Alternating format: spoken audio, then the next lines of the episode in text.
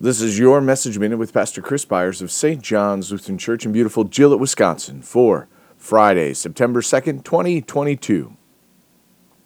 For by grace you have been saved through faith. And this is not your own doing. It is the gift of God, not a result of works, so that no man no one may boast.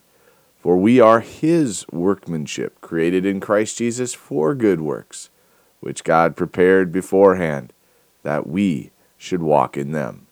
Ephesians 2, verses 8 through 10.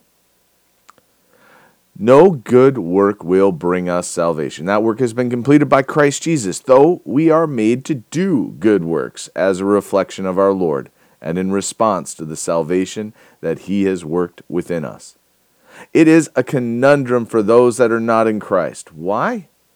Our hearts are bent in such a way that causes us to have a skewed view.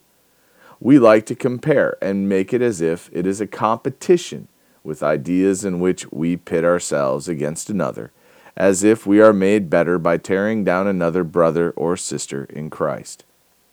As Christians, we are not working against flesh and blood, but against the spirit of our age that is working not to bring others to know the salvation of Jesus Christ but to live for the world.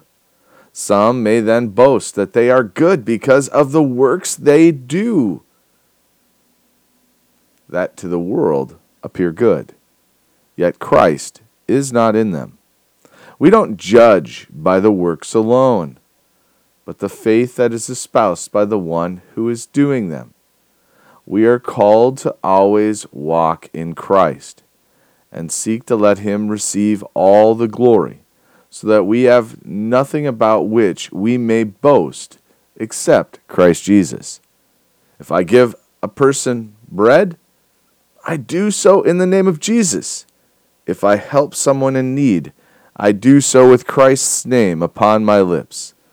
It is never meant to be to our glory, but to Christ's and His alone. Let us pray.